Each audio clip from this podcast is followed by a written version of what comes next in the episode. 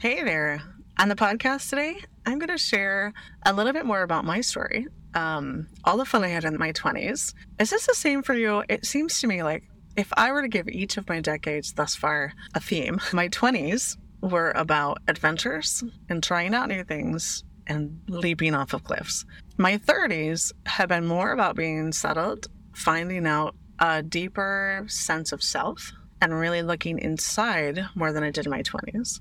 Figuring out what's working for me and what's not. And my 40s seem to be about really claiming who I am on a very deep level and repairing the ways in which my deep wounds have been holding me back. That seems to be my 40s. And I, I used to have this women's circle that would meet every month. Um, COVID sort of, I guess it just showed us that we were done with it, actually. Like we never really took it back up after that. And it just, that's okay. Some things have a, have a time in your life and then they, it's time to move on. But I had a women's circle, and most of the women in our circle were older than I was. And I remember there was somebody in her late 40s when I was in my late 30s, and she would say, Oh, yeah, that's just because you're not 40 yet. And I would think, What? What on earth are you talking about? Like, I'm just going to all of a sudden fall into a new pattern when I'm 40 and then life is going to be this way rather than how it was when I was in my 30s. I am an individual. I'm growing individually. Whatever I am doing is my own story. Yeah. And while that's true, it certainly is true on so many levels, it seems like the themes I put out there for 20s, 30s, and 40s they seem to be pretty stereotypical for most of the women that I talk to. I wonder if it's the same for men.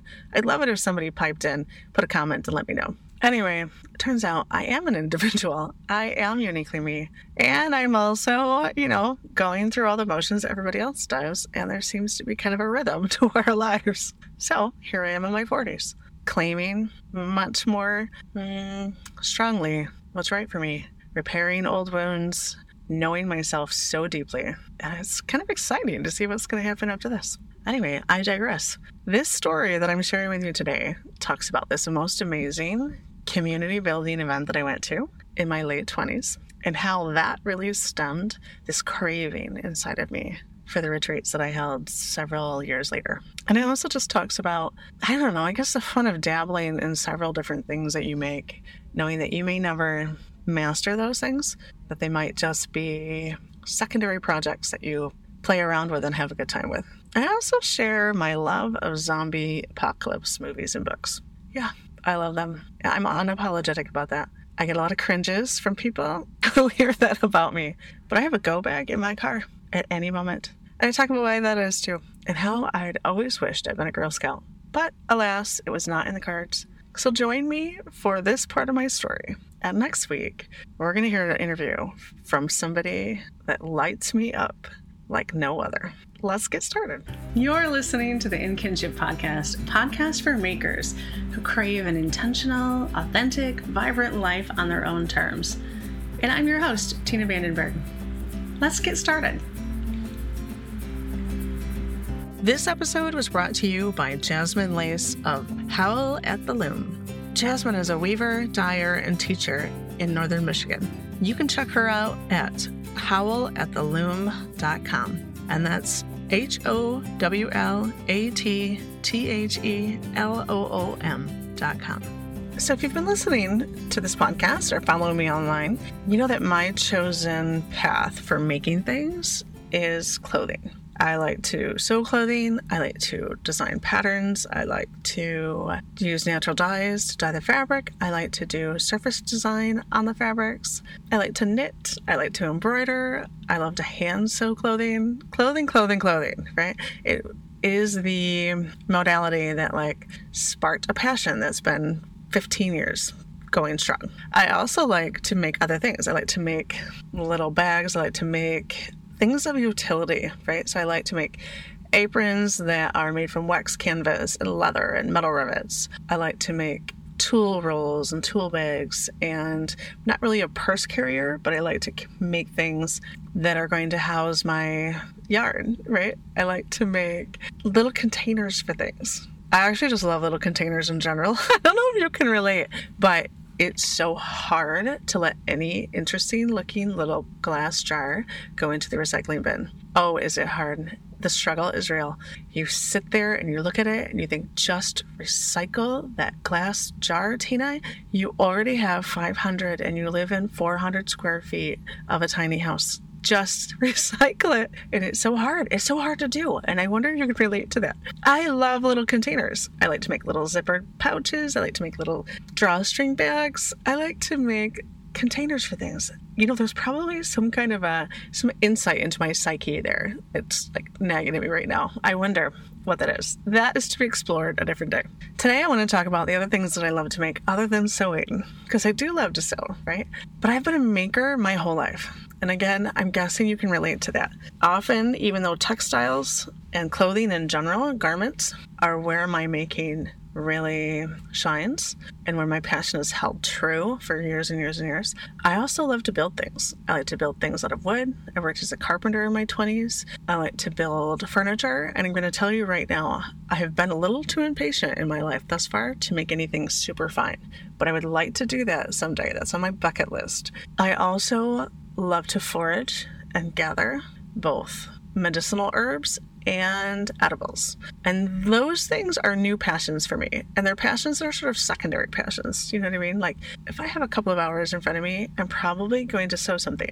But if it's a beautiful day and I'm listening to my body, which is saying, get outside, I might grab a basket and go out and gather something. And so I wonder if you have that too, where you have things that are your primary thing, and then you've got these secondary projects that you love to work on that are clamoring for your attention. So I love to make. I love to make a home. I love to make food. I love to can food. I love to preserve. I love the feeling that you get when you've got a full stack of wood in the woodpile. Your pantry is full of hand canned goods. Your garden is growing or it's coming to an end and your freezer is full. Your laundry is hanging on the line because, I mean, why not give us the whole picture, right? I love when all of these things are occurring because it feels like I feel so wealthy. I feel so taken care of. I feel like, okay, come what may. I've got wood for heat, I have food in the pantry, and I have clean clothes. What more can I ask for? And I sort of love zombie apocalyptic movies. I don't know if you know this about me, and it might surprise you, but I kind of adore them. And I don't think it's really because they're zombies. Not really. I do actually like the idea of like pitting yourself physically against a foe and coming out on top, right? I think that's a very natural human um, desire to know that you're strong enough, you're capable, and you can take care of yourself and your loved ones, right? I think that is inherently inside of all of us this desire to know that about ourselves. And I think that imagining a zombie apocalypse makes you think that maybe you could do that. Like I even, wow, this is not where this podcast was going to go today, but I even have a go bag ready because, you know, I like to be prepared. I'm a bit of a Girl Scout that way. Although I did not go to Girl Scouts as a kid. I grew up in a fairly um, money challenged family and we didn't have the money or the time to do Girl Scouts, although I always, wanted to. I will say, I digress on this. Wow, are we spinning around in circles? I was a brownie for a short amount of time, and I have to tell you, I was a little disappointed in the kind of projects you made as a brownie. Like, I wanted to go start fires with two sticks. I didn't want to make a little wash bag for your camping gear. Although in hindsight, that's actually kind of cool, and I do like having a little wash bag for my camping gear.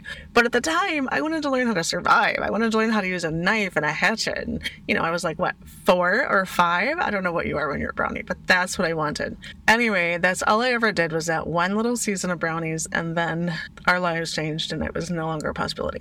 So I think maybe I have some latent Girl Scout desires inside of me, and so I love apocalyptic kind kind of movies. Not because I really want that to happen, because I do not, not in any way, shape, or form. But I like to think about could I survive if the world changed? If the world was no longer what we know it right now? And it's also one of the reasons that I love to backpack. I remember the first time I ever backpacked, I was in Alaska. I was 21 years old. I had moved from Michigan to Alaska. It was my first trip, really, ever. I moved there for three years.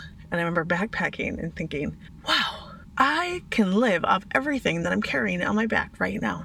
I remember that feeling of empowerment, that feeling of, yeah, I've got this. And I think that finding that feeling in whatever you're doing, because I also get that same feeling when I sew clothing, and I get that same feeling when I can really good food. That sense of, I'm capable, I can take care of myself and my loved ones. I mean, could I really live out in the woods forever using my backpack? Maybe not. I don't know. I'm not discrediting that. Would it be difficult? And is that an unknown? Yeah, it's an unknown. I'd have to figure out how to snare animals and um, figure out my little hand fishing. I have a little hobo fishing pole. Oh my god, it's so cute. I'm gonna put it in the show notes so you can see. It's in my go bag. Anyway, that feeling of empowerment that comes from I just did this thing is exactly why I make. It's why I build a deck or build the steps onto my house. It's why I bought a little house on wheels and renovated it with the help of some friends. It's why I worked as a carpenter. It's why I sew clothing. It's why I look at something and think, hmm, I bet you I can make that. It's not because everything I make is better than what I can buy, because it's certainly not the case usually. Sometimes it is, but not always. There are definitely artisans and crafts that are doing something with more mastery than I am. Probably not sewing clothing, because that is an area where I have found mastery. But definitely in furniture making, as an example, my skills are pretty rudimentary, but I can make some things like a workbench or a deck or a beehive. And if I put my mind to it, I'm positive I could make fine furniture. I have to put the time and energy into it, right? And there's only so much time and energy in this world. So I bet you can relate. And it's that sense of empowerment that leads me to be a teacher as well. I want my students to go from thinking, I don't know that I can do this, or I don't know how to do this. And some of them come to a class with me and they are like, I am not capable of doing this. There's no way I'm going to get there. And we work through that time together. And I love that sense of lightness that they leave with, that sense of power, that sense of pride. And they're like, I just did this thing that I didn't think I could do. Or maybe they thought they could do it, but like they're just excited that they did. They're excited that they proved themselves right. That's why I teach completely. A quick word from our sponsor. A special thanks to our sponsor, Jasmine Lace, with Howl at the Loom. Jasmine has been weaving in northern Michigan for over 10 years, prioritizing primarily locally grown and processed fibers or upcycled materials. She has a passion for spreading her love of textiles. You can head to her website to check out the classes that she's teaching in the area. Her home on the web is howlattheloom.com. And now, back to our show. It brings me so much joy to watch somebody else light up that way because it's a feeling that I get as well. And back to those zombie apocalyptic movies, what I really want in those movies is for everyone to come together in the end, defeat the foe, and build a cute little community where maybe there's a, you know, square dance on Saturdays and everyone's canning together and everyone's got a quilting bee and they're doing a barn raising. You know, all the things that feel idyllic and community based and really beautiful. Yeah, that's what I really want. And I'm so disappointed that The Walking Dead has not gotten to that point yet. I mean, for crying out loud, eventually they have to defeat these zombies. I'm ready for them to settle in and figure out who's going to be what kind of an artisan of what kind of thing. That's what I'm wanting for crying out loud. Is that too much to ask for? All right, so I have my go bag, and in my go bag is because now I'm an adult. I get to do whatever kind of Girl Scout thing I want to do. So inside of my go bag, there's flint and steel, which I've practiced many times. I can now light a fire using flint and steel. there's water filters. There's a big old intimidating knife for, you know, cutting roots or mushrooms or foraging in some kind. There's my hobo fishing pole, which I'm excited to show you. It's so beautiful. And I've caught two perch on it, I'll have you know. And everybody on the lake also knew because I was elated that this little fishing pole that everyone scoffs at because it's, you know, eight inches long, caught a couple of keeper perch that I ate with gusto once they were cooked. So it has all of those things. It's got a little rocket type stove that is fed with wood. It's got a little pot. It has all the little containers, as you might imagine, that I love. And it gives me that sense that if I had to, I could grab my boy, I could grab my go bag, and we could survive. Is that true? I don't know, but we're going to give it one heck of a try if that ever were to come to pass. And hopefully it doesn't, but I like knowing that I'm ready and capable. All right, I digress. So, you know that picture I painted of the zombie apocalypse where all the zombies are defeated and now everyone is living in this harmonious, beautiful um, farm, obviously, and they're raising barns and they're sewing quilts together and they're in community and they're canning together and there's a lot of together, right? Well, together is what I crave as well. Not only am I a maker, but I'm somebody who wants to be in community with other like minded people. That doesn't mean we have to agree on everything, because really, there's something really interesting and infuriating about being with somebody who's got a different mindset than you. But it's where we grow, right? Is having conversations that might boil our blood just a little bit. Maybe not boil, maybe just steam it. maybe boiling is a little much. But if we can sit in that space and have those kind of conversations, I think that we expand as people and that maybe we begin to understand somebody else's viewpoint a little bit better. Because honestly, we're not that different.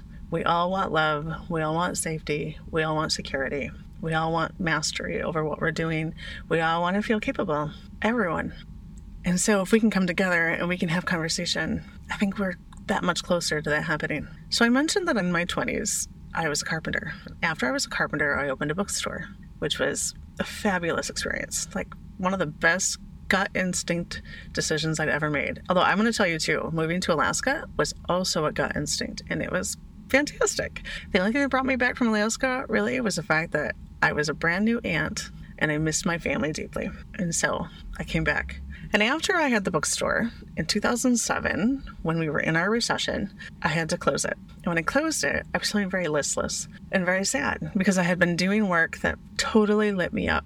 I've been doing work that, while not paying a whole lot, made me excited for every single day that I went to work. And in that transition time before I found the next work that I found, which by the way, took a couple of years for me to find something I adored again. It took working this job and working that job and meandering my way until I found something I adored. But before then, before I picked up that next job, a friend of mine who I met at the bookstore was having a wooden tapered wall yurt built on their property. They were bringing in an expert from the East Coast, William Coperthwaite. He has since passed on, but at the time I believe he was in his 80s. And they had asked me if I wanted to participate. It was a two week long build. Everyone was coming and they were donating their time. We could stay there on their farm. They were going to provide us delicious, and I mean so delicious, food. And we were going to work collectively to build this tapered wall wooden yurt. If you're not familiar with Bill Coperthwaite, I suggest reading his book, A Handmade Life. He's got a lot of really beautiful insight on mm, adding meaning to your life, kind of what we're doing here. So at that yurt build, where I stayed for two weeks and made new friends and had the most wonderful time, we built a yurt using primarily hand tools. Not completely, there were some power tools involved, but for the most part, Bill really advocated for using hand tools because it gave you the opportunity to do meaningful work and you could slow the whole process down. So it allowed more people to be involved, right? Power tools need a little bit more of a learning curve sometimes than simple hand tools do. So it allowed you to work with your hands, build something of use, something of utility, and also be in connection and community with other people. So I can remember distinctly the day that we did the cedar shake roof. All of the cedar shakes had to be hand shaped to fit around this round structure. And so we worked in teams, and there were maybe four or five teams on the roof that day. And each of us were in our little station and we had just the right tools, and we had just the right storage spots. And each person was shaping their, their cedar shakes, and then the next person in your team was attaching them to the roof. And all around that whole roof was banter and laughter and deep conversation. And I thought, I'm missing this in my life and I want more of it. And when I had the bookstore, I had moments of it, right? Because I had I had artist gatherings. It was also an art gallery and bookstore. So I had art gallery, I had author readings, I had book club meetings, I had all sorts of reasons to celebrate and to bring people together. But that was just on occasion, and this was two full weeks of it. And I thought, I want more of that in my life. And I spent the next five or six years craving that community, that connection that I had found by working together with our hands on that yurt. And by the way, if you want to see a picture of that yurt we built, I'll put that in the show notes too. It's stunning. And so, my desire to create retreats for women in particular, because I generally teach women how to sew clothing, was born from that that need, that craving of mine to gather with other people and work with our hands. And it's so fun to see where life takes you, right? So I began that path by researching retreats and not finding quite what I wanted. And then I built several different retreats that I absolutely adored, but that didn't go because I didn't have an audience. I didn't have people that knew about me. I was still working through all of that. And then I finally had a retreat that worked. It had the right location and it's been beautiful. So we meet on Mackinac Island twice a year at this point, and I think probably there'll be a different retreat in the summer sometime, someplace outdoors, maybe involving weaving baskets and gathering medicinal herbs. I don't know. That sounds really exciting. Oh, and some hand stitching probably. Yeah. Anyway, the retreats were born from that desire, and it was around the same time that I started to teach women how to sew clothing. And I say women primarily because I think I've only taught two men in all the time I've been teaching, which has been more than a decade. I'd love to teach men. In fact, if you're listening to this before this happens, in the fall of 2023, I'm going to be teaching at the Michigan Folk School in Ann Arbor, and we're going to make a wool vest and a wax canvas work apron. And that's completely unisex. So if you have an interest in learning, come on over and join me.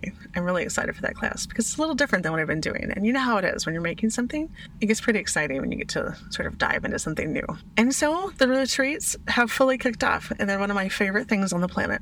And they bring me all the community I was hoping for. And they bring in this mindfulness component that I can't necessarily bring in in the same way when I teach a small class. And it brings all the things that I love together, and we have just the best time deep conversation, women's circles in the morning, a little bit of journaling, a little bit of dance. So much fun. So, from that venture, from learning how to have retreats and trying to figure out how to get my word out there in this wide world that we live in that has been made so much smaller by the internet, I discovered teaching online. I've been teaching in person for a while, which I absolutely adored, and I discovered teaching online. And I'll tell you, teaching online, especially if it has a live component, we meet on Zoom or some equivalent, has so much more connection than I ever suspected it would. It's been such a rewarding venture. And then I wove my way through online workshops and online six week long courses and having a membership that was on a monthly basis and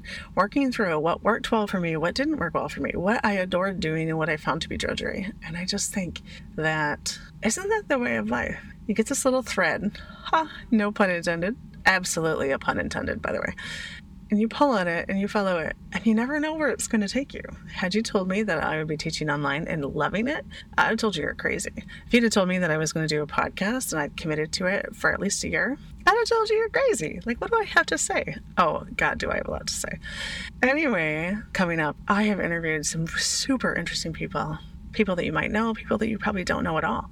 But everyone has a story, and it's been really lovely to get to know people's story. And I can't wait to share them with you. Thanks for being here in my community. Thanks for being part of why I started my business in the very beginning to empower and allow people to know that they are more capable than they might think, or to just show them a way if they think that they are capable and they're like, and now I know this new thing. I've got this new tool on my tool belt. And also to create community. And this podcast is absolutely an extension of that desire for community that came from starting the retreats in the first place. I hope that you are out there listening to this podcast. Maybe you're walking, maybe you're driving, maybe you're making dinner, and that's all awesome too. But I hope that some of you are knitting or hand sewing or carving a spoon or engaging in whatever it is that you adore doing because that's exactly what my vision is for this podcast. And I hope that's what's happening out in the world. All right, thanks for being here today. Next week, I'm going to bring you an interview with a very special human. And I cannot wait for you to feel that specialness come right through your earbuds. All right, check out the show notes. There are a lot of pictures in this one. And I also will include any links to things that we talked about today. I hope you have the best day. Well, that's our show for today. And I want to thank you for spending your time with me. I don't take that lightly. I know there are a lot of places you can spend your time and energy. And would you do me a favor? Would you jump on your favorite podcast listening platform and subscribe? And then when you've done that, leave me a review as well. Reviews are the best way for me to reach new people, and I want to reach more people. I want to have deep conversations with all of you makers out there, and I want to be in community with you. So if you can help me, I would appreciate it. All right, have yourself a lovely day and share what you're making. And a special thanks to our sponsor, Jasmine Lace with Howl at the Loom. Jasmine is a weaver, a dyer, and a teacher here in northern Michigan. You can check out what she's up to at howlattheloom.com.